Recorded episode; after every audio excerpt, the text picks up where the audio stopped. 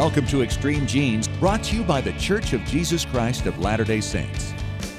This week on Extreme Genes Family History Radio, we're talking scoundrels. Hi, it's Fisher, and I'll be talking to Professor Mark Hanna from the University of California, San Diego about pirates and some of the records and what you need to know about them. Plus, an ordinary person with an extraordinary find and a family connection to Jesse James. And how do you find your World War II ancestors' records? We'll talk to expert Melanie McComb on how to execute that journey. It's a busy week on Extreme Genes, brought to you by FamilySearch.org. Discover, gather, connect. A presentation of the Church of Jesus Christ of Latter day Saints. Hey, thanks for joining us for America's Family History Show, Extreme Genes and ExtremeGenes.com. My name is Fisher. I am your radio root sleuth on the program where we shake your family tree and watch the nuts fall out. And of course, if you've never been with us before, this is where we come up with all kinds of great stories for you about discoveries that people have made, including one of my guests today, Jen Rickards. She's from the St. Louis area, and she's tied in one of her husband's ancestors to Jesse James, but on the good side of the law. You're going to want to hear what she found and how she found it. And we're going to talk to Dr. Mark Hanna. He is a professor at the University of California, San Diego, and he talks about pirates the Pirate Next Door how they would often come back from overseas and all the horrible things they did and just live normal lives among the Puritans. And you'll want to hear what he has to say. Right now, it's time to head off to Boston because David Allen Lambert is standing by. He is the chief genealogist of the New England Historic Genealogical Society and AmericanAncestors.org. David, did you get the Bible you've been waiting for? It just arrived yesterday, and I was so delighted that it showed up in one piece. Well, the cover's loose. okay, two pieces then. Yeah, two pieces, but eight to ten pounder. First time in America.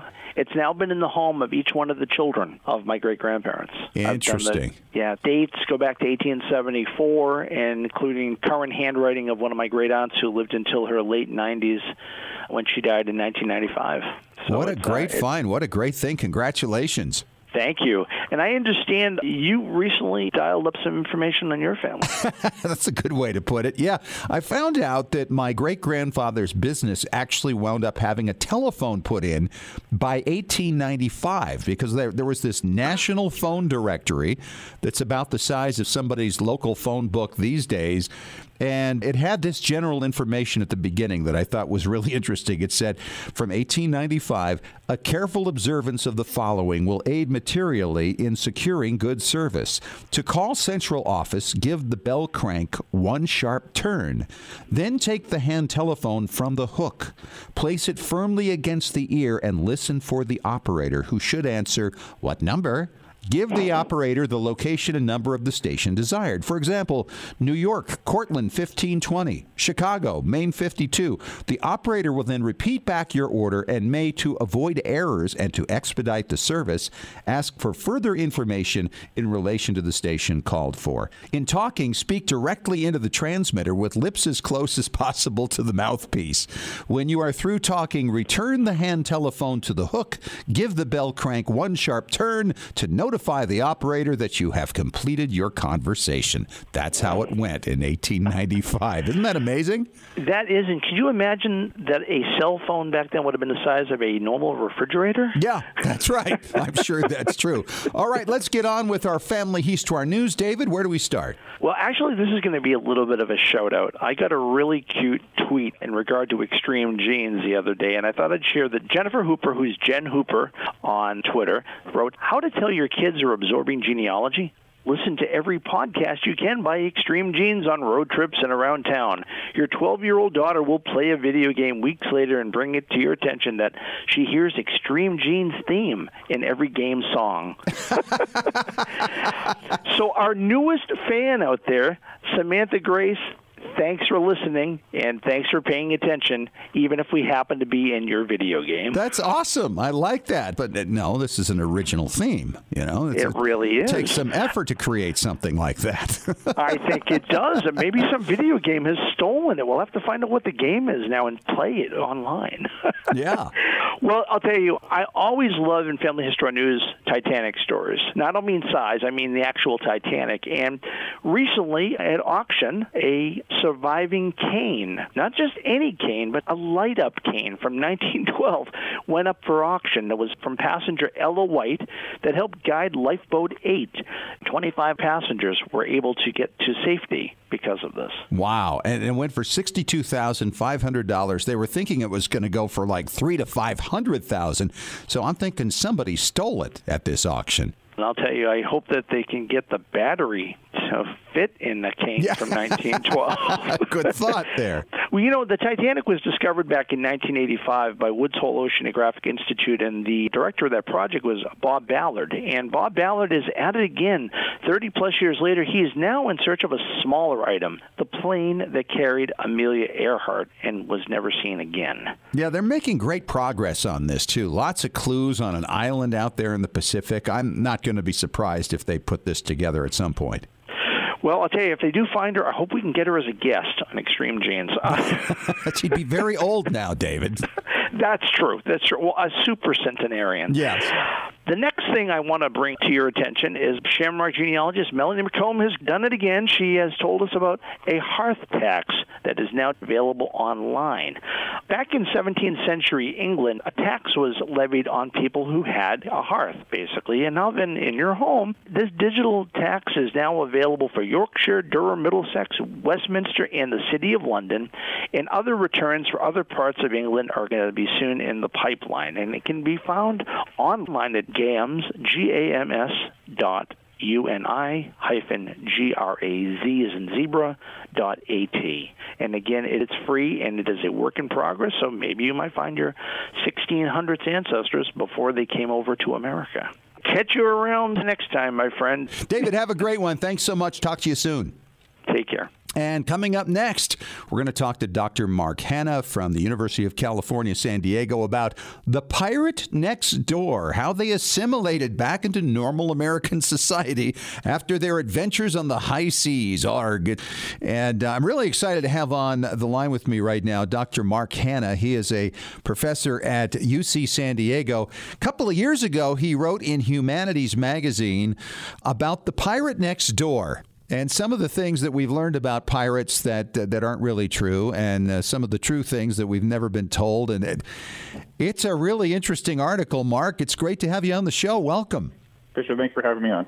You know, I, I, know that there are more people than just myself who have discovered pirates in their background, but I think the thing that I discovered for myself that was most unique about uh, this guy, William Downs, who was part of the crew of the Fancy with uh, Captain Henry Every, is that he lived a pretty normal life after that. And your story here a couple of years ago talked about this.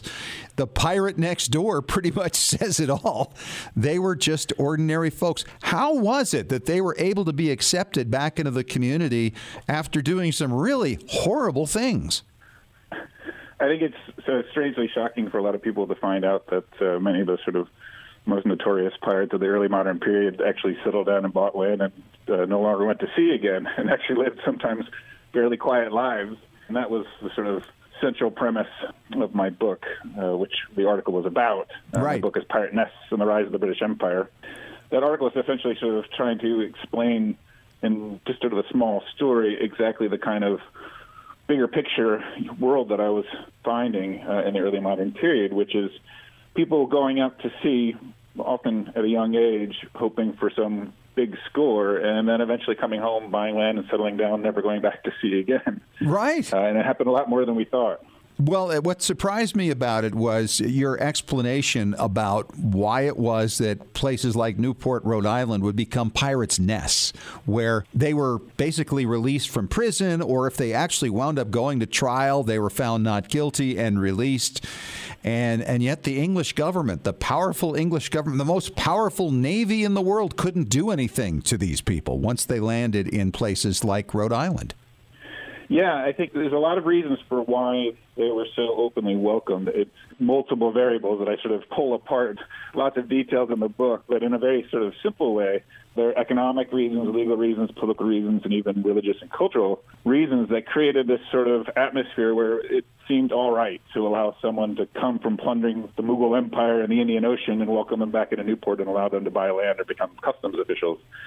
Some of the sort of main reasons would be, for example, a major economic crisis in the 1690s that was alleviated by a lot of the gold and silver that came out of the Indian Ocean that had actually been coming from the Caribbean against the Spanish for years in the 1670s and 80s and now came from the Indian Ocean. There also were religious reasons, which is the primary victims of the people I wrote about in that article were the ships belonging to the Mughal Empire, which is the large Muslim empire, which is in today India. And these people who were often Quakers actually didn't really perceive what they were supporting was, in fact, somehow a problem. You know, these people were, in many respects, religious zealots, and, you know, we would consider them sort of religious bigots, but they were uh, very much sort of in support of this kind of violent activity, at least willing to turn a, a, blind eye to it, which I think they probably did more than, than actively engage it. So they're like looking at these other people as infidels, right? So it didn't really much matter. And I suppose to some extent it had to be a tit for tat, right? Because their ships would attack those who had come out of the colonies as well, right? Uh, yes and no. I mean, in fact, you know, one of the things that makes what they were doing so troubling is the Mughal Empire is very much at peace with England, and the East India Company was making huge amounts of profits from trading legally with the Mughal Empire. And so this was actually quite painful for the British government because they did not want to upset the Mughal Empire, and they had been at peace with the Mughal Empire. And so these colonists were, in fact, supporting activity that was very good for them on a local level, but not for the sort of empire as a whole. And, and part of, I think, what happened over the course of years subsequent to what I was writing about, that they eventually became sort of mutual understanding of why this was a problem. You know, England was very much at peace with the Mughal Empire, and mm-hmm. that, that's what makes these people pirates and not something else. Right, that's right. Because if they weren't, then it's basically privateering, and that was all. that was always pretty much accepted too, right? Sure, and that was actually its own complicated legal world as well, which is essentially people being provided paperwork by local authorities to allow them to attack the enemies during wartime. But privateering, of course, got manipulated and used in its own ways and could be abused uh, over and over again. It's kind of amazing to me because I've read so much about these pirates who got released from jail or the people look the other way. And then, like in the case of my seventh great grandfather, William Downs, he winds up marrying a Puritan woman. And uh, she was the great granddaughter of uh, John Howland from the Mayflower. And you just think, well, how does the Puritan community accept these people, you know? One thing that people who don't know a lot about Puritans or don't really know much of the history of Puritans, but Puritans are people who want to purify the Protestant church. They want to actually proceed and push the Protestant Reformation as far as it should go by eliminating man-made things that were against the original church. And so some of the most intense Puritans were the most militant. Mm-hmm. They didn't yeah. simply believe reforming the church, but they also believed destroying the Catholic Church, which many consider the Antichrist, or destroying Islam. And so, even though we think of Puritans as wearing buckles and black outfits, but in fact, a lot of them are very much aggressive, militant people who are very much in support of an active war against what they consider the Antichrist. And so, some of the people who would have come back from the Indian Ocean and they would go to the local taverns and tell stories about blowing up mosques. That made a lot of people we would call Puritans, made a lot of them very happy.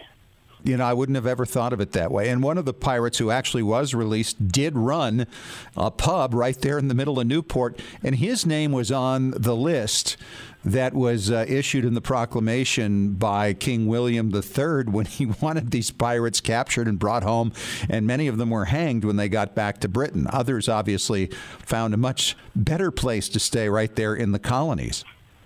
Right. I mean, it, it's really actually the, the number who are actually caught of these guys from the Indian Ocean is very slim, but there's a handful that end up being a, a very important 1696 trial in London uh, and they were executed. But essentially, when a ship would, would come from the Indian Ocean, they would sail up past Florida, and they would just drop a handful of guys off in Charleston and drop a handful of guys off in the Delaware Bay. Some would go in New Jersey, the others, others would go into Philadelphia. They'd drop a few more off in Newport. And so they didn't sort of show up all at one big ship right. with a pirate crew. Yeah. They would just sort of filter themselves into the local community. Now, the most egregious was a guy who went ended up in the Delaware Bay and met the governor, William Markham. Yeah. Who was obviously very impressed with meeting this guy, and he had him marry his daughter. and so it became one of the more notorious stories. That is notorious. And of course, Jim Bailey's recent research is implying that the Seaflower, which came into uh, Newport in the late 1600s, the first slave ship in there, was actually a cover for Henry Every's people. So that people would think it was a slave ship and not all these guys who are wanted for piracy. Yeah, it's absolutely possible. My own work doesn't verify or take away from that. But there's basically two years where each spring, slowly, these ships arrive. And, and what's interesting is in every one of these colonies, the vast majority were very welcoming. And it really ended up being a handful of officials who were trying to chase them down with not a lot of support. Well, there are a lot of people who are saying they were going to help the crown and they were going to bow to the king's wishes and all that, and they still look the other way, right? Sure. I mean, I think there's ended up being about five or six people that I write about. Some of them were governors and some of them were customs officials. But the problem is it's very difficult to chase after pirates who've been spending their money in your local community or married to your daughter yeah. uh, and expect to have expect to have a lot of support. A lot of support there. But the culture did change ultimately, and it was really quite remarkable how it was done. Yeah, in many ways, there was an economic change, which is a lot of the goods that were being brought from the Indian Ocean actually ended up arriving legally and at a much cheaper rate, in large part because of acts that were uh, created in England that were challenging the East India Company. And so you had ended up having legal goods arrive at a more reasonable rate. What time period was that? So the last of the Navigation Acts was signed in 1696, which starts to implement a new court system. That doesn't really get formally settled until around 1701, and then the very first trial held with a new structured admiralty court was in 1704 in Boston, and that was a trial that was using a type of law, civil law, that didn't require a jury. Hmm. It was very controversial, very upsetting to a lot of local people because the man was executed without a jury of one's peers. But over time, that court system ends up being more acceptable to people once they realize they don't really need to be so active in supporting these men from taking their goods from all around the world. I'm, I'm just wondering are there any databases out there where people can look up and see if their ancestors may have been pirates? Yeah, that's a good question. There are a lot of databases that actually can tell you about the history of piracy and sort of give you names. Some of them you'd have to go to a library that owns and actually has paid for these databases. So one would be known as the Colonial Office Records. And sometimes those are online, and there are certain universities that have them. So if you went to a university, you could type in Colonial Office Records. And those, if you typed in pirate, you might see names of people who are being accused or noted as being a local pirate. And then there's a lot of local stories. I mean, actually, many of the colonies have compiled and edited volumes of their colonial records. So a lot of the stories that I tell about, for example, Philadelphia, you can find in Pennsylvania colony records that you can get at decent research university or you can find in Philadelphia. He's Dr. Mark Hanna. Thanks so much, Doctor, for coming on and uh, really enjoyed it. It was great talking to you. It's always fun to run across ordinary people with extraordinary finds and how they found them. And one of those people is Jen Rickards, and she's uh, near St. Louis, Missouri. Jen, how are you? Welcome to Extreme Genes. I'm great, Fisher. Thanks for having me. I'm real excited to be here. Well, your story makes me excited to have you here. And, you know, it, it is fun because, as you've mentioned to me off air, you know, as you go about your research, you're looking for just the usual things to try to fill out a picture of an individual. And then something comes along and you have to follow it all the way down the rabbit hole and, see, and see what it shows. And tell us about your little journey with Jesse James. Yes. When I first started my research back in uh, 2012, I was still just getting into it and learning and making connections with distant relatives. And I got in contact with a cousin, Bob Richardson. He lives in Seattle. And he's been doing research on the family for many, many years. And he originally brought me the story telling me on my husband's side, their second great grandfather Joseph Henry Rickards, and he's known as Sheriff Joe Rickards. And he said the reason he remembers him is because of his infamous run-in with Jesse James. and I'm immediately like, really? Tell me more. I'm I'm wow. fascinated by this. So that's how it originally came about. He shared some newspaper articles and a couple of books that had told this unknown story my husband, Mark, his second great grandfather, is the only man in history to ever put Jesse James and the James gang behind bars. Oh, wow. now, how does Yeah. how does Mark's family feel about this connection? They were completely blown away and excited. You know, that they didn't realize that they had this connection with that. They just knew that he'd lived in Liberty, Missouri, and that was about it. I've been the one to uncover all the truth for his particular side of the family. So they were excited to hear about all Sure. it. So Yes. tell us about some of the details of this, because I know there was some challenge involved in this from Jesse himself, right? Uh, yeah, there was. This is not something that is spread around by the James family and by a lot of people. Even when I reached out uh, to the Clay County Archives and talked to Chris Harris, he had no idea, no records of any of this actually happening. And he even challenged me on it and said, Are you sure this is not just a story? I said, Look, these are the sources that I have, and it traces all the way back to an eyewitness who was a judge during that time who witnessed the whole thing. And he gave his account of it. I mean, you can't get any more close to accurate as that. So what was the story? How did he arrest him? So Joe Rickards was the first Republican sheriff elected in a Democrat town in a very long time. One day, a man named Sam Holmes arrived at the courthouse with a verbal message for Rickards from Frank and Jesse James. He told them that no Republican will ever put them behind bars. They're going to be coming into town, and there's going to be no Republican that'll ever put them behind bars. But Sheriff Joe said, Yes, we're going to put him behind bars. Trust me, it's going to happen. It's going to be incredible. A Republican will do it. I know it. Yeah. He they took it as as a dare, obviously. Right. You know, uh, Rickards was not a man to, for unnecessary trouble or quarreling, but he was not the type of man that would put up with any such impudence. So he he went and talked with Judge uh, Philander Lucas. He's the one who told this story to the newspaper, and he told him, you know, what had happened. And Judge asked him, "Well, what are you going to do, Joe?" And he didn't say a word. He just turned and gave him a very comical and significant wink, which means more than words. Right. Yeah. Watch what's going to happen. Exactly. Exactly. So then the next day, the, the James gang came riding into town like they said they were going to, shooting their guns, making a ruckus, scaring off people, and then they dismounted and went into the local saloon. And the judge is, is standing there watching all of this, wondering where the sheriff was. And there he was, standing across the road, wearing an overcoat that he'd never worn before with his hat tilted down over his eyes. And he watched the boys run into town, and they never saw him. So Now, what, now, what year was this? this was 1865. Okay. So this is before the James gang actually got into doing all the robberies and going about the country. So this is still kind of early on before all of that. But they were still making trouble in the towns that they were in before all of that. Okay. So they were still making a name for themselves. Yeah. Well, then Sheriff Joe just crossed the street, walked up to the saloon, and as he stood there, he pulled out two six shooters from underneath his overcoat and said, Throw your hands up. And then the James gang turned around and saw what confronted them, and they obeyed very quickly. And Joe said, Now then, you scoundrels, you said that no Republican could arrest you or take you. I'll show you a trick about that. Wow. And what did he do with them? He took them, he marched them across the road over to the courthouse where the judge was and presented them to the court. And sadly, they didn't really have any charges that they could level on them at that moment. So they kind of just spent a little time in jail till they cooled off. And they had to release them, but not before Joe looked at them and said, You mind your P's and Q's.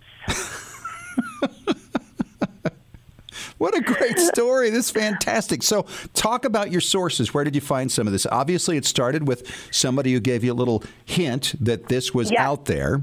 Yes, and he's the one who originally started supplying the sources. He told me there was a couple of newspaper clippings, and the first book that I found was called Desperate Men, The James Gang and the Wild Bunch by James Horan. Okay. And that was published in 1949.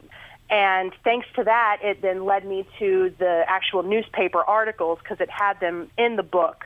So I was able to look them up on newspapers.com and get a couple of the newspaper articles that originally mentioned this. So, how close to the actual event were the newspaper articles? The first that this story was ever mentioned was in 1902. Oh, wow. So, like 30 some odd years, 37 years yes. or something after it actually happened. Yes, and I questioned that why it was, you know, taken so long for this to come out. And Judge uh, Philander Lucas, like I said, he's the eyewitness who gave the story. He explained in the newspaper article that this was after the time that Jesse James had been reinterred because uh, he was getting grave robbed and his grave was being bothered. So they reinterred him, and the stories were coming out again about how he was such a great outlaw. And he got tired of all of these false stories coming about, especially the one that he'd never been arrested. So he wanted to set the record straight once and for all. Wow. And it sounds like he did. And then it was repeated, I guess, a couple of other times, right? It was repeated in a couple of different newspapers. And then another book uh, was written uh, by Ted Yeatman. It's called Frank and Jesse James The Story Behind the Legend.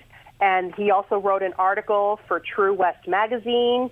And then another book came out Jesse James, Death of a Legend by Will Henry, and his book was then quoted in the 1950s by many different newspapers about wow. this story, but it's like it keeps coming out but then going away again, like it just, you know, gets forgotten, you know, put in the dust again. She's Jen so, Rickards from near St. Louis, Missouri, and her husband's ancestors, the only man in history to have arrested Jesse James, and she had no idea she was going to find that story. Amazing detective work there, Jen. Good going. Thank you so much.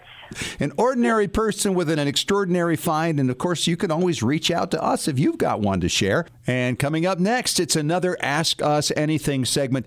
And today we've got back our Swiss Army knife of genealogists, the woman who knows about so many different aspects of it. It's Melanie McComb from the New England Historic Genealogical Society and AmericanAncestors.org. How are you, Melanie? I'm good, Fisher. How are you? Awesome. And we have a great question here. This is from Robert in South Carolina, and he asks, What records are available if my relative's file was burned in the 1973 records fire in St. Louis? That is a great question. First of all, I guess we should just talk about the fire because it was pretty devastating. Yes, absolutely. So what happened was is on July 12, 1973, a little bit after midnight, a fire was reported at the National Personnel Records Center in St. Louis, Missouri. And what was so devastating about the fire was just how much it reached all the different floors. The fire burned out of control for over 22 hours. Oh. It took two days before the firefighters could even re-enter the building. It was just so unsafe to get in there. Well, and think about all the different war records that were lost. It wasn't just World War II. Exactly. Yeah, there was a number of records that were being stored there at the time. The majority being the World War II. But you're right. Even the Air Force records were going through 1964 were actually lost as well, and some of the Army records going through 1960 and we're talking like 70% loss of both of those records. Wow. So, so this is why we have the question here from Robert: uh, What records are now available after his relatives' records were obviously lost in this fire? Sure. So there's a couple of things to try to help rebuild some of that file. And one of the first things you want to look at is getting the separation discharge paperwork. And that can be obtained from your state adjutant general's office if you don't have it in your family's paperwork. For my grandfather, he was fortunate enough that he actually kept his own copy of the DD 214 with his personal papers in addition to filing with the state. And what's great about the paperwork is that it gives you the service number of the military veteran, what campaigns they saw, if they won any medals, their address after the war. So it gives a lot of great genealogical information to help understand what may have they have seen if they had served overseas, for sure. example. And is this then going to lead to other records perhaps in D.C.? Absolutely, because then you can start getting into payment vouchers from the National Archives, uh, medical and health records could be obtained as well, especially from next of kin. So you can really start to see what happened. Like if you had an ancestor that may have been uh, exposed to a particular gas or something, that would be in the medical file. Wow. Okay, and that would be like a World War One vet. Uh, for for gas, uh, you said gassed. Even World War II, they actually were dealing with mustard gas. Uh, huh. I believe there actually was a story on NPR where they actually started building a public database of people that actually were exposed to mustard gas. During World War II. That's Right. crazy. Had no idea. Yeah, it was actually part of some government experiments that they actually were setting up. So it's really interesting what kind of information is starting to come out now. And you know, if you're going to write a story about your relative or your ancestor who served in World War II, I, I really don't know how you would do it if you didn't go through this process to obtain all of this information.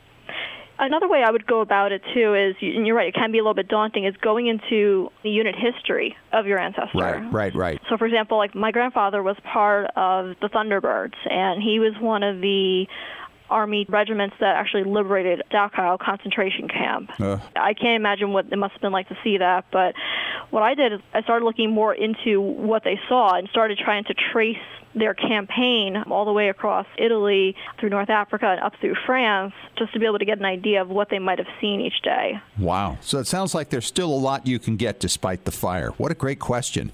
This question comes from Pat in New Hampshire, and Pat asks Is there a process for obtaining medals or awards for my World War II relatives? That is a great question. Of course, most of those World War II relatives are gone now, so it's now a process of proving your relationship to them, is it not, Melanie? Absolutely. So you're right, and, and and it's not something that you generally can have the public request. So the medals are going to go to the next of kin of the mm-hmm. of the person that served in the military. So if you are a child or sister or brother, you can actually go in and, and request these medals to be sent to you. So maybe you want to make like a shadow box of your ancestor, your relative's World War II service. You actually can apply through that through the National Archives, and they can send you the medals. This is so cool. Now, I'm thinking the most common ones, I would think number one is a Purple Heart, right? Mm-hmm. And another one would be the World War II Victory Medal, which pretty much everybody got, right? You're right. Th- those are the most common ones. And then there are other ones too that you'd want to look into if they received any award for valor. My grandfather, for example, he won, I believe, the Silver Star, and that was a special Wow. one for for bravery. He actually saved a number of his troops by throwing a grenade at Nazi soldiers that were firing down on them, and basically saved them from being hunted down in the trenches by gunfire. Wow. And so part of that whole thing with the Silver Star is also an explanation of what that person was given that award for, correct? Right. There should be a small citation that goes with what they actually done, and a lot of times you find out those kind of write-ups are usually in the newspapers. So I actually had a little bit of a write-up in the newspaper that explained how he got that star. Wow. Did he ever talk much about it? You know, he actually died a few years after I was born, so I didn't really know him very well, but I was told that he was in some kind of parade maybe or something when he was coming home and celebrating his his award, but no, he never really spoke of his service and largely that's because based on what we talked about earlier was what he saw in the camps and everything. So I think it just really hit him hard and he really locked away a lot of those memories. Sure. Absolutely. As so many of them did, and, and I think as anybody would if you saw those kinds of things. So, what is the process now as we go through this? Where would you apply? Sure. So if it's the Army, Air Force, Navy, or Marine Corps, you can go through archives.gov, which is the National Archives website, and they have a link on their website under military records to request the medals. And what they'll do is they'll ask you who you are, next of kin to the person that you're applying for the medals for, and then it'll also ask you for the service number, which you'll need from their discharge paperwork or any other documentation, as well as any other information about what their rank and uh, location, et cetera, so they can locate the actual copy of the file and see what medals they were awarded. Mm-hmm. For the Coast Guard, you have to write to the Coast Guard directly. Okay. So, do you have to actually prove your relationship or do you just declare your relationship? I mean, is this like joining a lineage society where you have to provide, you know, your birth certificate and a marriage certificate or whatever it is, the principal document that shows your relationship? typically you declare what your relationship is. Okay. So as, as far as I'm aware, there's not anything you have, like a lineage society where they're actually asking you to prove the relationship. But what they are going to ask is, especially if you're a little bit far removed than a child or a sibling, they're going to want a copy of their death record, obituary, something that proves that they actually are deceased and you're not just requesting medals for someone that might still be alive. Sure. That's great information, and, and we appreciate the question so much, Pat. And once again, if you have a question for us on any topic for genealogy or family history, just email us at askusanything at extremegenes.com. As always, we appreciate all your expertise, Melanie McComb. All right. Well, thank you. Have a great day. Hey, that's it for this week. We're running a little short. We will talk to you again next week. And remember, as far as everyone knows, we're a nice, normal family. This has been Extreme Genes. Share your family story by going to FamilySearch.org.